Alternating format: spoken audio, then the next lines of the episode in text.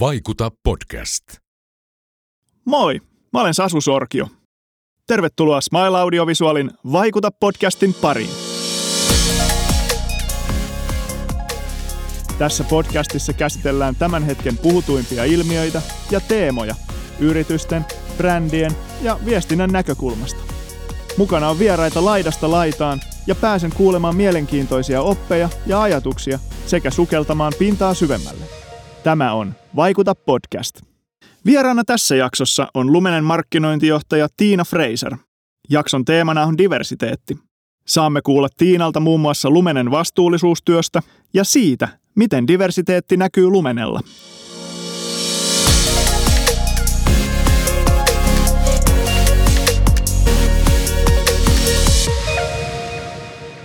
Tervetuloa Tiina Fraser. Kiitoksia, aivan mahtava olla täällä tänään.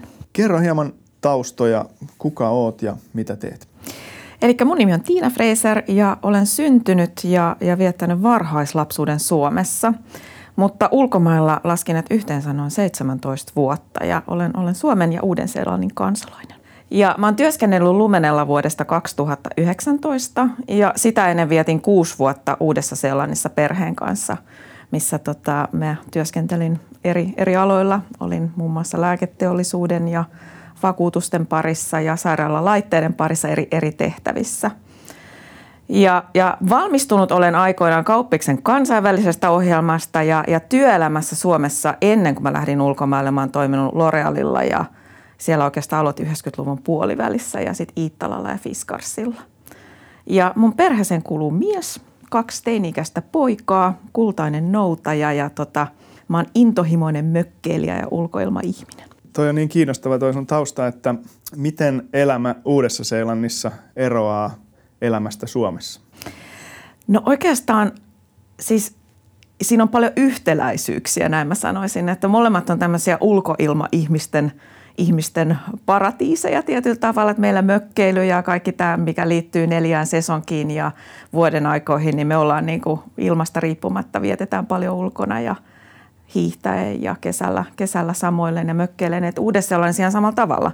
Paljon ulkoilmaihmisten ja siellä, siellä kanssa niin kuin kaikki tämmöinen hiking ja, ja rannat ja kaikki tämä luonnon niin kuin puhtaus. Että paljon yhtäläisyyksiä mä sanoisin, että, että tota, toki Uusi-Seelanti on, on saarivaltio, se on kaukana, että me ollaan enemmän tässä niin kuin Euroopan läheisyydessä. Siellä välimatkat ihan huomaa, että matkustelu on niin kuin, täällä tulee paljon enemmän tehtyä ja lähettyä. Että siellä välimatkat on pitkiä. Et Sydneyin on kolme ja puoli tuntia lento, se on lähin. No Lumene on tällainen ikoninen suomalainen brändi, jonka kaikki tuntee. Millainen oli oma brändi suhteesi Lumeneen ennen kuin aloit työskentelemään siellä? Voi kuule.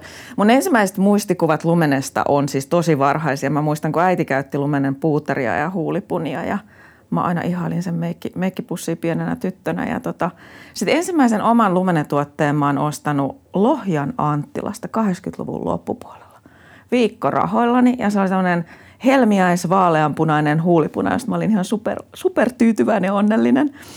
Ja sitten taas myöhemmin, niin 90-luvun puolivälissä, kun mä olin kauppiksesta valmistunut ja menin, menin tota ensimmäiseen oikeaan työpaikkaan L'Orealille, niin vaikka mä olin kilpailijan leivissä, niin mä muistan, kuinka mä ihailin sitä suomalaista innovointia ja ja, ja onnistunutta brändäystä, mikä Lumenella oli, oli silloin. Että he olivat ja edelleen ovat niin kuin markkinajohtaja ihon, ihon hoidossa Suomessa. Ja mulla on jäänyt sieltä mieleen semmoinen villiruusu huulipunasävy, joka oli Suomen johtava huulipunasävy. Ja siihen aikaan Keski-Euroopassa niin ei, ei tämmöisiä pinkkejä sävyjä käytetty ollenkaan. Niillä oli ihan, ihan muut, muut sävyt, johti, johti tota markkinatilastoja ja sitä lähetettiin sitä villiruususävyä sitten Pariisiin asti labroihin ja tutkittavaksi. Ja, ja sen mä muistan. Ja sitten oli toinen oli 2001, kun Lumene lanseerasi C, vitamin C plus ihonhoitosarjan. Ja silloin oli, mä muistan, Hesarin etosivulla oli joku tutkimus, eurooppalainen tutkimus, jonka se oli voittanut. Niin tämmöiset muistikuvat mulla Lumenen brändihän on syntynyt 70-luvulla, kun Orion toi markkinoille pohjoisen luonnon inspiroiman tällaisen Lumene-nimisen tuotesarjan. Millainen brändi Lumene on sitten tänä päivänä?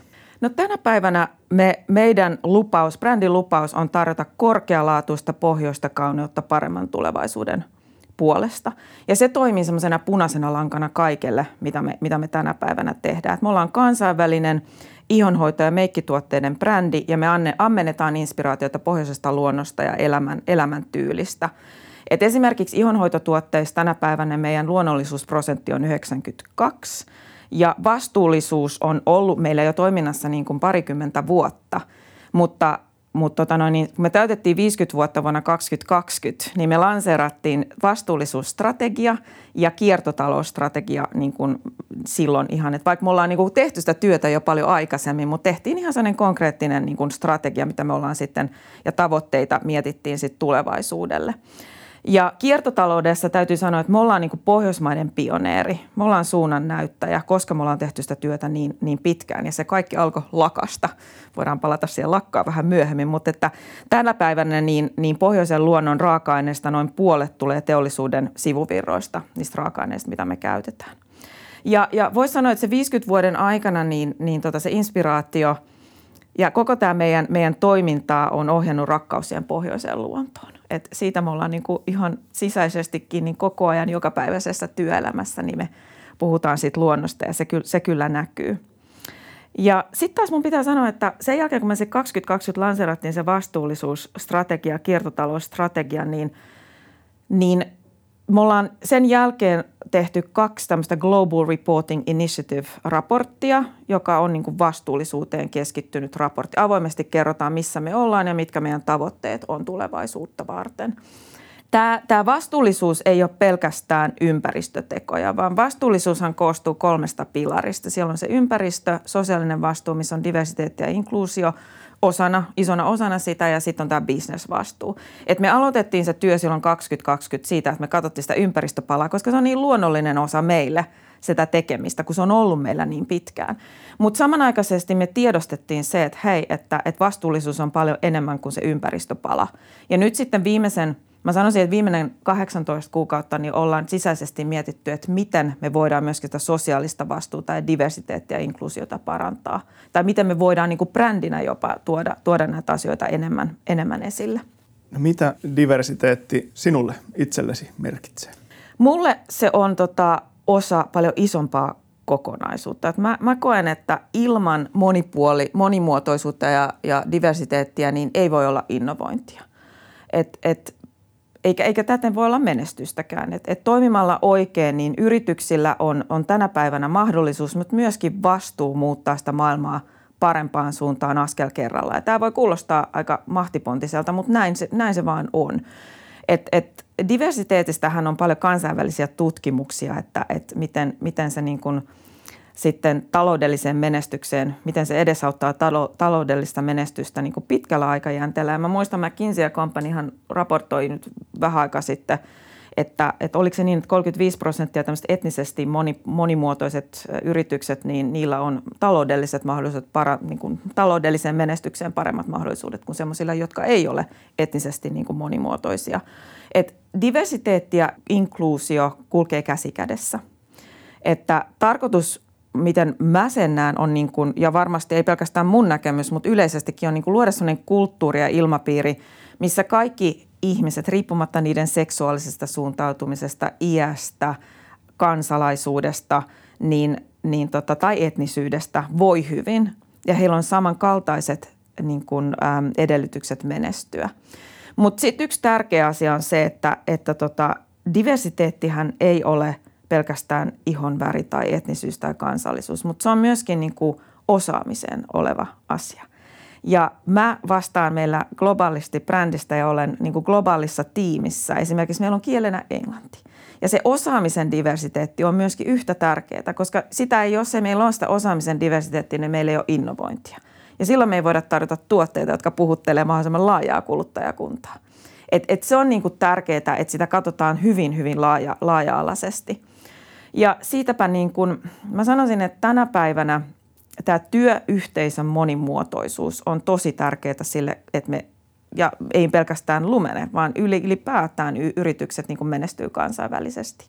Et me yritetään niin kuin, ollaan siihen ympäristönäkökulmaan keskitytty, mutta nyt yritetään myöskin sitä monimuotoisuutta paljon laajempi alaisesti tarkastella sisäisesti ja myöskin ulkoisten kumppanien kanssa. Että tota, se on semmoinen matka, mille me ollaan nyt aloitettu ja tietoisesti yritetään parantaa koko ajan. Miten diversiteetti näkyy siellä teidän yrityskulttuurissa? Yrityskulttuurissa niin sanotaan, että yhdenvertaisuus ja ihmisoikeuksien kunnioittaminenhan on niin kuin osa tämmöistä pohjoismaista DNAta.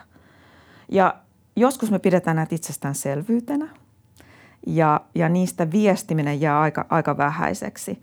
Ja jatkossa niin kuin Lumene aikoo omalta osaltaan tuoda tätä aihetta entistä näkyvämmäksi, myöskin siis niin sisäisesti kuin ulkoisestikin, ulkoisille sidosryhmille konkreettisten tekojen kautta. Ja muun muassa markkinoinnissa niin me ollaan laajennettu sitä pohjoismaista kauneuskäsitystä niin kuin malli- ja, ja sosiaalisen median vaikuttajavalinnoilla, mutta nyt pitää muistaa se, että se ei ole pelkästään mallivalintakysymys, vaan se on paljon syvempi asia. Että, että mä niin kuin just globaalissa tiimissä, kun me vastataan tuote, tuoteportfoliosta ja tuotekehityksestä ihan ideasta siihen, että se lanseerataan, niin mä palaan siihen osaajien diversiteettiin. Että meidän pitää olla se sisässä. Meidän pitää niin kuin hengittää ja elää sitä päivittäin. Että meillä on eri, eri osaajia, eri, eri taustasta tulevia ihmisiä, koska jos ei sitä oteta siihen ihan alkujaan siihen tekemiseen mukaan, niin ei, se, ei sitä voi sitten niin mallivalinnoilla parantaa tai kuitata – että se, se ei ole pelkästään semmoista pintapuolista, vaan se on paljon syvempää tekemistä. Ja itse asiassa semmoinen aika jännä, jännä tota lainaus, minkä mä tässä olen, olen kuullut, mikä mun mielestä kuvaa hirveän hyvin diversiteettiä ja inkluusiota, on toi Verna Myers sanoi joskus, että diversity is being invited to the party and inclusion is being asked to dance. Ja näinhän se on. Että toista ei voi olla ilman sitä toista. Että, että saadaan niin kuin kaikki, kaikki mukaan siihen. Ja, ja tota noin, niin viime vuonna, jos mä sanon ihan konkreettisesti, niin, niin, niin näitä arvoja me ollaan, me ollaan paljon mietitty, että miten, miten me niin konkreettisesti näitä, näitä tuodaan esille. Esimerkiksi viime vuonna me oltiin ensimmäistä kertaa Pride Helsingin partnerina – ja, ja lisäksi me tehdään pitkäaikaista yhteistyötä muun muassa Tyttöjen talon kanssa ollaan tehty, tukikummien kanssa. Ja, ja tota, nyt sitten viime, tässä pari viikkoa sitten – samalla tapaa kuin moni suomalainen yritys, niin, niin oli, oli ihan meille niin kuin tosi tärkeä asia, että me tuetaan tätä Ukrainan tilannetta. Ja lahjoitettiin 100 000 euroa UNICEFille ja se tuli niin kuin heti miten, kun tilanne oli päällä, niin, niin oltiin kaikki sitä mieltä, että näin kuuluu tehdä. Ja on hienoa nähdä, että muutkin suomalaiset yritykset on, on tulleet ja on konsertteja järjestetty, että kyllä tämä on koskettanut kaikkia. No jos puhutaan kauneuskäsityksestä, niin miten näet, että se on ehkä tämän koronapandemian aikana muuttunut tai viimeisten vuosien aikana muuttunut? No sanotaan, että korona on, on kyllä niin kuin mullistanut, mullistanut ja se, se vauhti, millä tämä muutos on niin kuin kosmetiikka-alalla ja kauneusalalla tapahtunut on ihan ennen, ennen näkymätöntä. Et, et lyhyessä ajassa niin on, on, se, on, se on saanut paljon syvemmän ja laajemman merkityksen kuin aikaisemmin. Ja Eli osittain se johtuu varmasti siitä, että me ollaan 24-7 oltu tämmöistä osittain pakotettua kotoilua tässä vietetty. Ja se ei ollut kauhean hyvää mielenterveydelle. Siitä me kuullaan, ollaan, ollaan paljon, paljon, paljonkin kuultu yhteiskunnassa. Ja sen takia tämmöisestä holistisesta hyvinvoinnista on tullut er, entistä tärkeämpi arvo. Ja kuluttajat arvostaa kosmetiikkaa kokemuksena, ei vaan semmoisen ulkonäön niin kuin pintapuolisen ulkonäön parantamisena – ja toisin sanoen niin kuin ihonhoito ja kauneus, terveys, mihin liittyy myöskin mielenterveys ja hyvinvointi on tullut paljon lähemmäksi toinen toisiaan kuin aikaisemmin. Eli kauneus on niin kuin holistinen, se on paljon ihonhoitoa ja meikkausta syvällisempi asia. Tämä pandemia on syventänyt sitä kauneuden roolia hyvinvoinnin kulmakivenä. Ja sä mietit, jotta niin kuin vaikka otat hetken aamulla tai illalla itsellesi ja, ja puhdistat kasvot ja – otat meikit pois tai, tai muuten, muuten niin kuin vietät hetken siinä peili edessä, niin saat siinä läsnä itsellesi. Ja se on vähän sellainen niin kuin meditatiivinenkin kokemus. Ja se on se hetki, kun tässä, tässä tota, hektisessä arjessa niin jokainen viettää, että oot läsnä siinä. Niin, ja siitä on tullut semmoinen, semmoinen niin kuin – paljon enemmän mielenterveyttä ja kohot, mielialan kohottava, kohottava tekijä. Mutta sitten meikeissä, kun meillä on niinku ihonoita ja värikosmetiikka, täytyy sanoa, että nyt sitten pandemian jälkeen, niin värikosmetiikkahan se, se, se oikeastaan kärsi eniten, koska oli maskit ja oltiin kotona, ei tarvinnut meikata. Että värikosmetiikkaa ei, ei käytetty samalla tavalla kuin, kuin aikaisemmin. Mutta nyt sitten pandemian jälkeen, mikä on ilosta nähdä, ja tämä on ehkä sitä kertoo siitä niin kuin yleisestä elämän, elämän ilosta, että ihmiset on nyt, että hei, playfulness is back – että nyt pitää, nyt ollaan sitten, vietetään aikaa ystävien kesken ja ollaan juhlissa ja tullaan yhdessä ja halutaan kohottaa sitä omaa mielialaa, niin, niin me nähdään ihan selkeästi, että värikosmetiikka on nyt semmoisessa ihan niin kuin uudessa, uudessa vedossa ja varmasti uskon, että tästä eteenpäinkin niin kuin tulee olemaan uudessa, uudessa vedossa ja ilo, ilo tulee elämään takaisin. Mutta vielä tuosta pandemiasta sen verran, että – et sen aikana kuluttajista, kun hygienistahan tuli, tuli että käsiä pestiin ja näin. Ja ruvettiin sitten tarkkailemaan vähän, että no mitäs näissä tuotteissa niin on, mistä se raaka-aineet tulee. Niin tota, kuluttajat tuli paljon kiinnostuneemmiksi niistä raaka-aineista, niiden alkuperästä ja tehokkuudesta. Ja, ja meillähän sitten taas Lumenella, kun meillä on, on niin kuin luonnollisuus on ollut osa, osa sitä ja on, on toki osa niin kuin tekemistä, niin – tulee puhtaat raaka-aineet, tulee Suomesta, hyödynnetään sivuvirroista, elintarvike- ja metsäteollisuudesta tulee, tulee paljon, niin tämä on niin kuin saanut enemmän semmoista kiinnostusta. Ja myöskin se, että, että tuotteet valmistetaan Suomessa, suomalaisille. Niin se oli semmoinen, että meillä on tuossa tota, Labra, tuotekehitys ja, ja tehdas Espoon Kauklahdessa. Ei se ole kaikille ollut itsestään selvää, ei, ei kaikki ole sitä tiennyt. Yhtäkkiä siitä on niin kuin, että wow, että, että mahtavaa että läheltä tuotetaan ja läheltä tuodaan ja sitten tehdään suomalaista innovaatiota täällä ja näin. Niin, niin se on ollut semmoinen, että, että niin kuin mielen, mielenkiintoista nähdä, kuinka se on tullut, tullut niin kuin näin.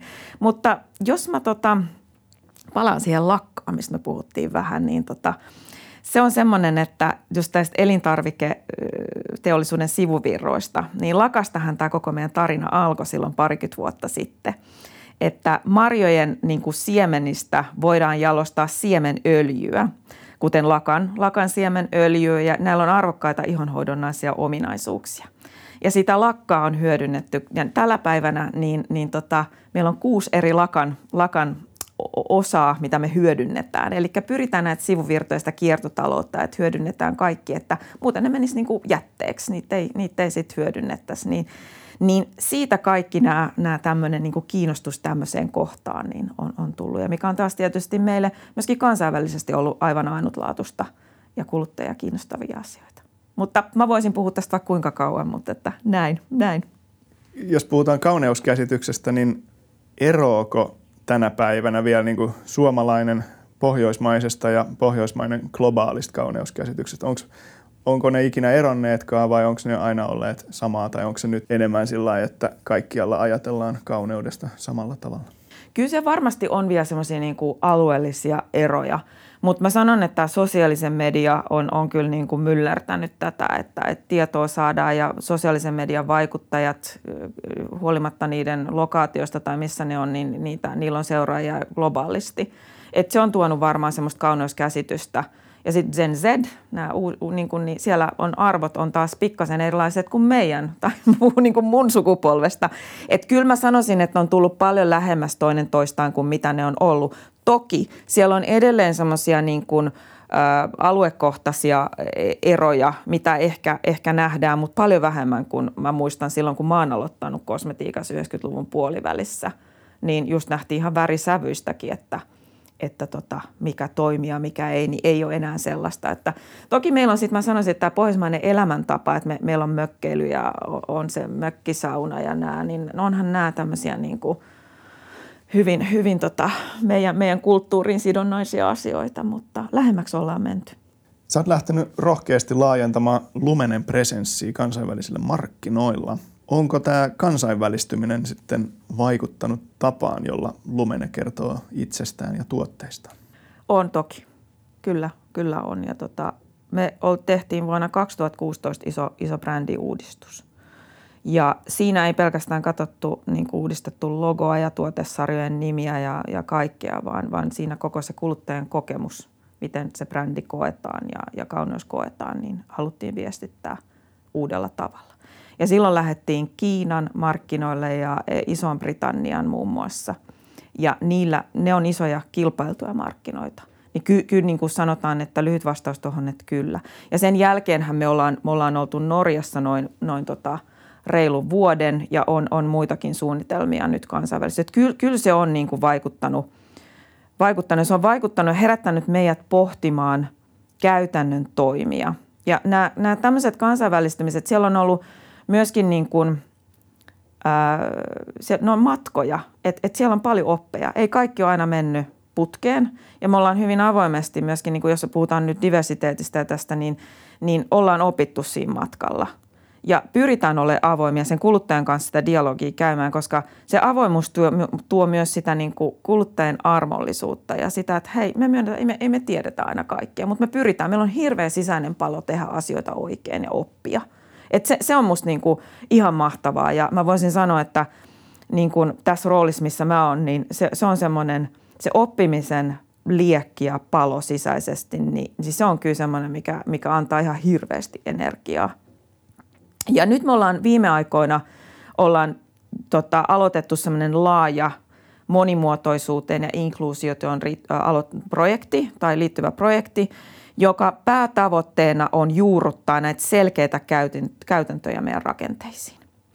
Ja sen sijaan, että me niin pohditaan näitä vain sisäisesti tuo Kauklahdessa meidän firmassa, niin me ollaan myöskin pyritty, että me otetaan meidän partnerit mukaan ja kuullaan, mitä ajatuksia niillä on meistä ja, ja niin kuin pyritään myöskin kuluttajien kanssa sitä dialogia saamaan, että hyvin laaja, laaja-alaisesti otetaan niitä, niitä mukaan. Mutta että kyllä mä sanoisin, että, että tota, tässä, niin tämä moniosaajien joukkoa tarvitaan. Ja mä kuulin jonkun termin tässä musta, mikä oli hirveän hyvä, tämmöinen, että innovaatiomuskelia, jotta me pysytään niin innovoimaan niillä kansainvälisillä markkinoilla ja luomaan sitä, koska se ei ole, siis se, että me päästään edes bränditunnettuutta saavuttamaan, niin, niin se vie aikaa ja siellä pitää tehdä asioita tosi fiksusti ja eri tavalla. Kun, kun et, et, et kyllä se niin kuin vaatii sitä, se, se monimuotoisuus on ihan, ihan tähdellinen ja avainasia siinä. Missä tilanteessa näet, että ollaan monimuotoisuuden kanssa viiden tai kymmenen vuoden päästä ja minkälaisia tekoja se vaatii brändeiltä? Kyllä mä näen, että Suomessa siinä tullaan tekemään harppauksia. Me ollaan nähty, että et, et niin kuin esimerkiksi USAssa ja Isossa Britanniassa niin, ja, ja myöskin Ruotsissa, niin nämä on ollut pinnalla ja, ja jo pitkään – että kyllä, kyllä mä oletan ja odotan, että Suomessa tullaan, tullaan niitä harppauksia tekemään. Siinä on niin kuin esimerkiksi sosiaalisen median vaikuttajilla on merkittävä rooli niin kuin haastamaan brändejä tässä ja brändit taas toimii semmoinen asennevaikuttajana suuremmille massoille ja me halutaan olla mukana siinä matkalla. Mutta mä koen itse ihan henkilökohtaisesti sen, että et kyllä brändeillä on suuri vastuu tässä – ja ehkä mun, ta, mun taustaan olettaa, niin kyllä mä niin kuin koen, että, että meillä on niin mahtava tämä osaaminen ja, ja tämä, niin kuin, meillä on niin paljon semmoisia hyviä asioita tässä maassa ja suomalaisilla brändeillä, jotka on täältä alkanut, niin, niin se ei voi jäädä tämä, tämä niin kuin vastuullisuus ja diversiteetti ja näin, niin se ei voi jäädä vaan sinne vuosikertomusten ja vastuullisuusraporttien sivuille, vaan kyllä ne pitää niin kuin tekoina tulla, tulla ulos. Ja sitä mä, mä niin kuin – meillä esimerkiksi niin kuin kuluttajien äänen saaminen siihen koko tuotekehitysprosessiin ja ihan kun lähdetään konseptista miettimään, niin, niin se pitää tulla siellä, siellä niin kuin enemmän. Että, et, ja, ja niin kuin mä myöskin sitten sanoisin, että mielelläni näkisin, että suomalaiset brändit tekisivät enemmän yhteistyötä tässä asiassa. Et, et se, että et ei me jokainen mietitä omassa konttorissa, että miten näitä asioita tehdään, vaan että olisi laajempi me – me-fiilis. Ja se linkkaa ehkä siihen, että me ollaan Lumenella pitkään mietitty tämmöistä vastuullisuussertifikaattia. Niitähän on, on paljon. Ja tota, me ollaan nyt tutkittu sitä asiaa, että mikä sopii meidän strategiaan ja meidän ajatteluun kaikista parhaiten. Ja semmoinen ö, sertifikaatti kuin B Corp on, on todettu, että se, se vastaa niin kuin meidän strategia-ajattelua kaikista parhaiten. Se ei ole ehkä niin tunnettu Suomessa. Olen ymmärtääkseni meillä ei ole täällä kuin yksi yksi yritys, jolla semmoinen on, se on tämmöinen rahoitusalan yritys tai, tota, tai tämmöinen, tämmöinen pienempi, pienempi yritys. Mutta se, mikä on niin kuin siinä B-korpissa, niin se ei ole niin kuin, mitä mä sanoisin, se ei ole semmoinen staattinen sertifikaatti, vaan se on B-corp, me kutsuu sitä movementiksi. Eli se on yhteisö. Ja siellä on tämmöinen niin kuin, uh, interdependency on se niiden ajatus. Että ei ole vaan, että me versus te, vaan me kaikki yhdessä. Me tehdään yhdessä tämä asia. Et, et, et se, että ne sanoo jopa mun mielestä niin ihanasti tai mahtavasti siellä niin, että we must be the change we seek in the world ja semmoinen force for good. Eli yhdessä tekeminen, miten me yhdessä saadaan näitä tuloksia aikaan, että, että tämä maailma tulisi niin kuin vastuullisemmaksi ja paremmaksi. Kiitos paljon Tiina Fraser. Kiitoksia, aivan mahtavalla mukana. Vaikuta podcast.